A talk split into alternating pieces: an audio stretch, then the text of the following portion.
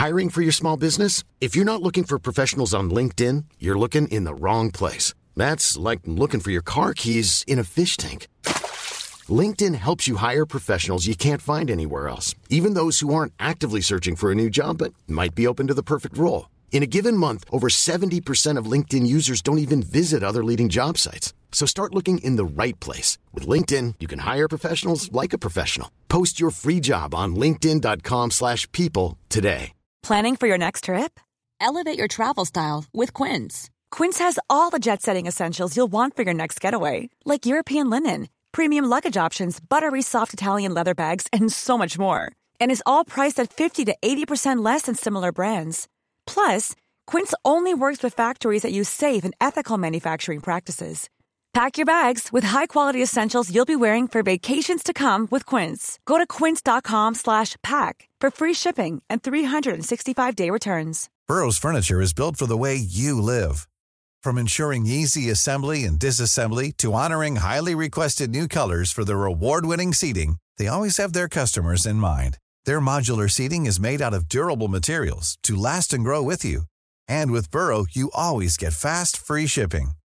Get up to 60% off during Burrow's Memorial Day sale at burrow.com slash ACAST. That's burrow.com slash ACAST.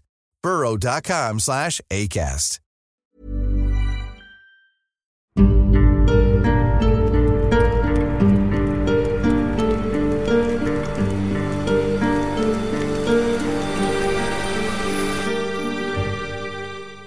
Bonjour et bienvenue dans ce nouveau Curiosity. Aujourd'hui, nous allons braquer notre regard sur un monument funéraire d'une beauté spectaculaire et macabre, le transit de Bar-le-Duc. Situé dans l'église Saint-Étienne dans la ville de Bar-le-Duc en France, cette statue funéraire attribuée au sculpteur Ligier Richier a été réalisée au XVIe siècle en pierre calcaire recouverte de cire. Elle a été affublée de plusieurs surnoms comme le squelette, le décharné, mais surtout le monument au cœur de René de Chalon. Ce dernier surnom est simplement dû au fait que ce transit d'un mètre 77 de haut a été sculpté pour orner la sépulture de René de Chalon, prince d'Orange, décédé le 15 juillet 1544 lors du siège de Saint-Dizier. Cette statue funéraire diffère de ses semblables de par sa position debout dans un mouvement davantage proche des vivants que des morts. La capacité de cette œuvre à sortir du lot lui a offert une existence mouvementée au cours des siècles. Une légende, que l'on sait aujourd'hui fausse, raconte que René de Chalon aurait demandé sur son lit de mort à ce que son transit le représente trois ans après sa mort. Or, cette statue est une commande de François Ier de Lorraine, le beau-frère du prince d'Orange, qui fera placer le cœur momifié de René dans un réceptacle d'or et de vermeil dans la main gauche du transit. Elle est initialement installée dans l'ancienne collégiale Saint-Max du château des Ducs de Bar. Au fil de l'histoire de France, l'œuvre est plusieurs fois détériorée. D'abord en 1790, sous la Révolution, où son déménagement dans l'église Saint-Étienne de Bar-le-Duc entraînera des fractures qui seront par la suite grossièrement réparées. Puis en 1793, lorsqu'un soldat volera le réceptacle du cœur, cassant alors la main gauche du transit.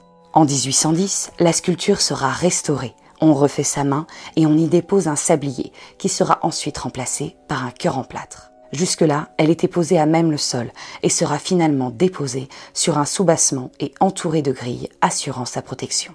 Durant la Première Guerre mondiale, cette merveille sera protégée par des sacs de sable, jusqu'à ce qu'en 1917, on se résolve à la démonter pour l'expédier au Panthéon. Elle ne reviendra qu'en 1922.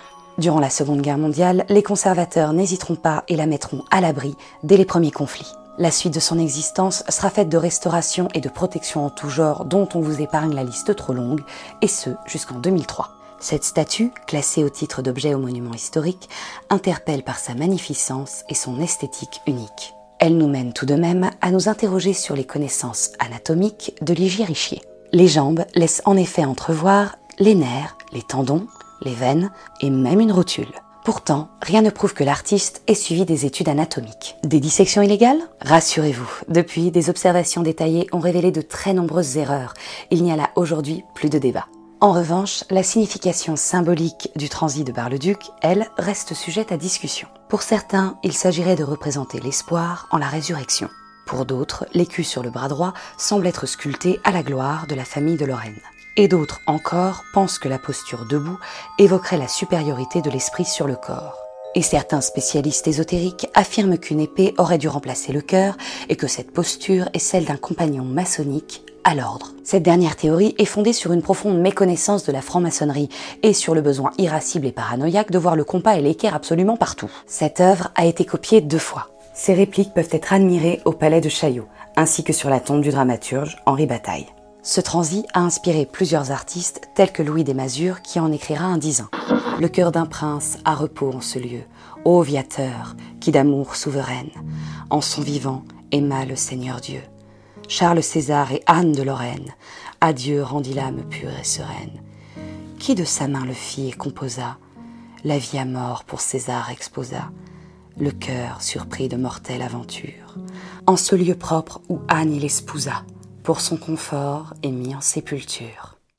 Ou encore Louis Aragon dans Le Crève-Cœur, Simone de Beauvoir dans Tout compte fait, ou encore Maurice Barrès dans Mes cahiers. Et de façon plus originale, Mylène Farmer semble lui faire honneur. D'abord dans son clip Redonne-moi, puis lors de sa tournée Tour 2009, où son décor est composé de deux statues géantes inspirées du transi.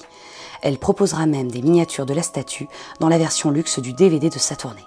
Voilà, on espère que ce bijou de la sculpture aura volé votre cœur et que cet épisode vous aura donné envie d'aller l'admirer si ce n'est pas déjà fait. Pour vous tenir au courant des actualités de la chaîne, vous pouvez nous suivre sur les réseaux sociaux Twitter, Instagram et Facebook. Quant à nous, on se donne rendez-vous très vite pour une nouvelle curiosité.